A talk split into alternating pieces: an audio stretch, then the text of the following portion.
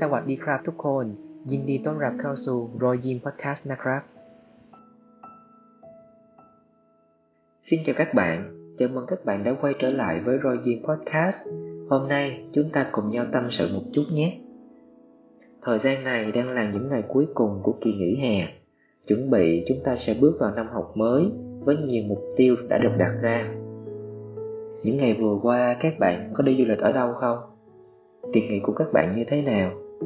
Còn mình thì đến bây giờ cũng chưa được đi đâu cả. Mình còn nhiều công việc cần xử lý và chuẩn bị trước khi vào năm học mới. Vì vào năm học cũng là lúc mà mình bắt đầu khai giảng các lớp hóa và bắt đầu những ngày tháng cuối cùng của chặng đường thạc sĩ. Dạo gần đây, mình có nhiều thời gian dành cho bản thân hơn một chút. Với một đứa đam mê nghệ thuật như mình, thì đa phần mình sẽ tìm một bộ phim nào đó phù hợp với tâm trạng để xem, hoặc là xem một bộ nào đó đang nổi để có thể bắt trend cùng với mọi người. Nếu không xem phim thì đọc sách. Dạo gần đây, mình bắt đầu quay trở lại với sở thích đọc sách mà mình đã bỏ quên từ năm lớp 10 mình còn nhớ là sau khi có kết quả tuyển sinh, mẹ mình đã mua tặng bộ sách chúa tại những chiếc nhẫn mà mình cực kỳ thích để làm quà cho mình. Khi đó, mình có thể đọc ngấu nghiến các quyển tiểu thuyết tình cảm hoặc giả tưởng hoặc các đầu sách về thiên văn cả ngày trời mà không chán nhưng khi vào năm học lớp 10 thì mình có nhiều điều cần tập trung hơn. Vì vậy mà không còn nhiều thời gian để đọc sách nữa. Từ đó, mình cũng dần quên mất sở thích này. Tuy nhiên, nếu như xem phim mỏi mắt quá và không muốn đọc sách lắm, thì mình lại có một hoạt động mà mình cho là thú vị hơn. Đó chính là nói chuyện một mình. Nghe tới đây, chắc là nhiều bạn thấy hơi creepy, đúng không? Việc ngồi nói chuyện một mình đôi khi nhìn cứ như trong mấy bộ Annabelle hay là The Ring nhưng mà không phải như vậy đâu nha. Mình cũng không biết từ đâu mà mình lại có thói quen này. Kiểu như nó đến một cách tự nhiên mà mình cũng không biết được. Vậy thì mình hay nói gì khi ở một mình? Thật ra là mình nói đủ thứ chuyện trên trời dưới bể. Kiểu như chuyện gì nảy lên đầu tiên thì mình ngồi nói vậy thôi. Mình cứ tưởng tượng như mình đang có một người bạn ngồi trước mặt và nói chuyện với nhau. Thật ra người bạn đó chính là một phiên bản khác của mình khi thì mình nói về một cảnh phim mà mình ấn tượng, khi thì về một bài hát nào đó mà gần đây mình bị dính. Khi thì kiểu như cùng người bạn ấy reaction một video nào đó hoặc chỉ đơn giản là tám nhảm với nhau. Việc nói chuyện một mình như vậy tưởng chừng như không có gì đặc biệt, nhưng lại giúp mình rất nhiều. Thật ra, trong cuộc sống, có nhiều chuyện làm mình chậm lại hơn, nhưng cũng không thể phủ nhận vai trò của việc tự đối thoại với chính bản thân. Người ta thường khuyên uống lưỡi bảy lần trước khi nói, với ý nghĩa là hãy suy nghĩ thật kỹ trước khi nói, cẩn trọng trong phát ngôn. Mình nghĩ, việc tự đối thoại với bản thân cũng là một cách khá hay để mà thực hành câu nói này. Tưởng tượng như mình đang có một buổi phỏng vấn và cần trả lời những câu hỏi hóc búa. Nếu mình trả lời không khéo, thì có thể dẫn đến những hệ lụy không mong muốn và chắc là chẳng ai mong muốn chuyện này xảy ra hết, đúng không? Khi sử dụng các câu hỏi trong một buổi phỏng vấn nào đó hoặc tự mình đặt ra những câu hỏi cho bản thân. Bạn sẽ biết được bản thân mình có phản ứng như thế nào với những tình huống bất chợt như vậy. Ban đầu, mình cũng không quen với việc này lắm đâu. Nói thật là, việc tự đặt câu hỏi cho chính mình đôi khi nó còn khó gấp 10 hoặc là gấp 100 lần việc mà mình giải một đề hóa. Nên lúc đó mình chỉ sử dụng lại những câu hỏi mình thấy thú vị mà mình nghe được ở đâu đó. Rồi thử đặt mình vào hoàn cảnh. Nếu người được hỏi là mình thì mình sẽ cảm thấy như thế nào? Sẽ trả lời ra sao?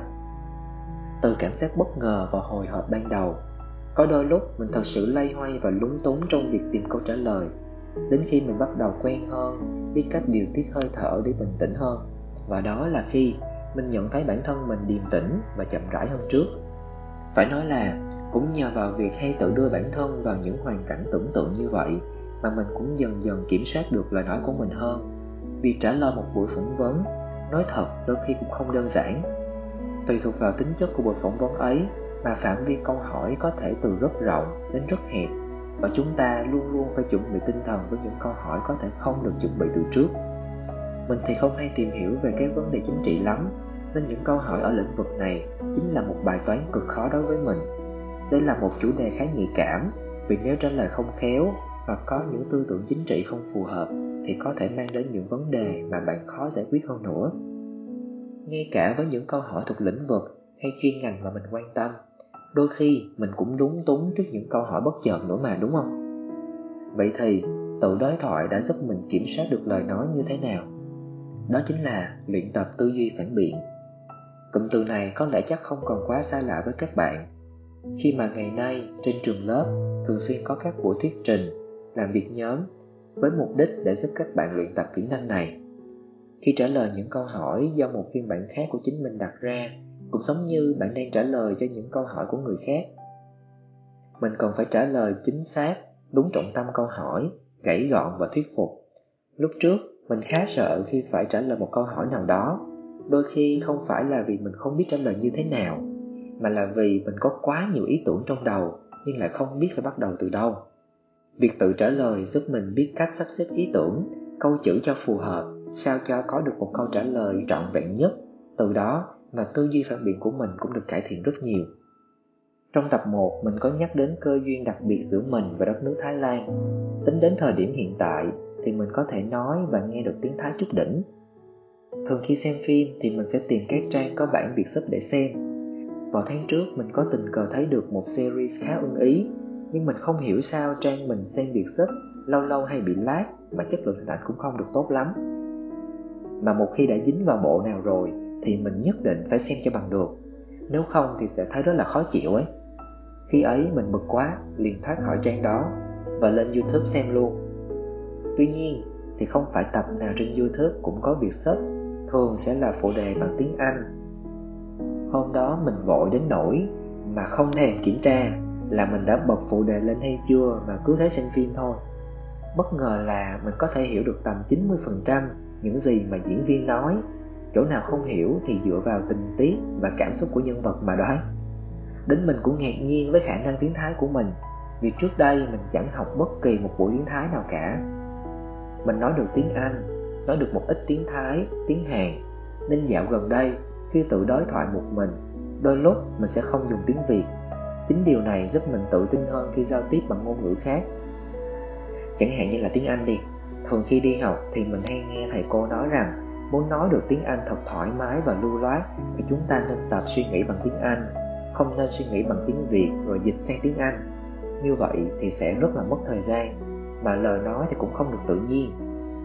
Khi tự nói chuyện với bản thân bằng tiếng anh, tiếng thái hay tiếng hàn thì chính mình cũng suy nghĩ bằng các ngôn ngữ đó mà không thông qua tiếng việt chính vì vậy mà khả năng ngôn ngữ của mình, đặc biệt là tiếng thái, được cải thiện hơn rất nhiều.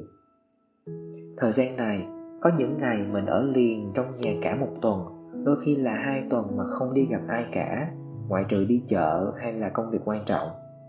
Mặc dù mình đang trong thời gian nghỉ hè, nhưng các bạn của mình, một số thì đã đi làm, phần lớn thì đang thi tốt nghiệp y 6 và chuẩn bị thi nội trú, nên hầu như ai cũng bận. Việc tự nói chuyện với bản thân cũng là một cách giúp mình giải tỏa những căng thẳng. Nếu như mình không có ai để đi cà phê tâm sự, đôi khi có những câu chuyện mà mình chẳng thể nói với bất cứ ai, vì có một người bạn nào đó ở bên cạnh trong những lúc như thế này là điều cực kỳ tuyệt vời. Người bạn đó hiểu bạn nhất vì không ai khác, đó chính là một phiên bản khác của bạn. Mình cũng từng hoang mang khi nhận thấy chính bản thân mình có thói quen này. Đôi lúc không biết mình có đang mắc một chứng bệnh tâm lý nào hay không mình cũng lên cả google để đọc các bài viết về từ khóa tự nói chuyện một mình. Mình thấy rằng đây không phải là một vấn đề đáng lo ngại nếu nó không ảnh hưởng nghiêm trọng đến chất lượng cuộc sống của bạn. Tuy nhiên, nếu có những dấu hiệu tiêu cực thì bạn nên đến các phòng khám và tư vấn tâm lý để được thăm khám và hỗ trợ kịp thời nha. Đó là việc mình thường hay làm khi ở một mình. Không biết là khi một mình thì các bạn thường làm gì nhỉ? Hãy cho mình biết với nha. xin chào các bạn hẹn gặp các bạn vào tập tiếp theo của Roy Jim Podcast สวัสดีครับ เจอกันอีกครั้งหนึ่งนะ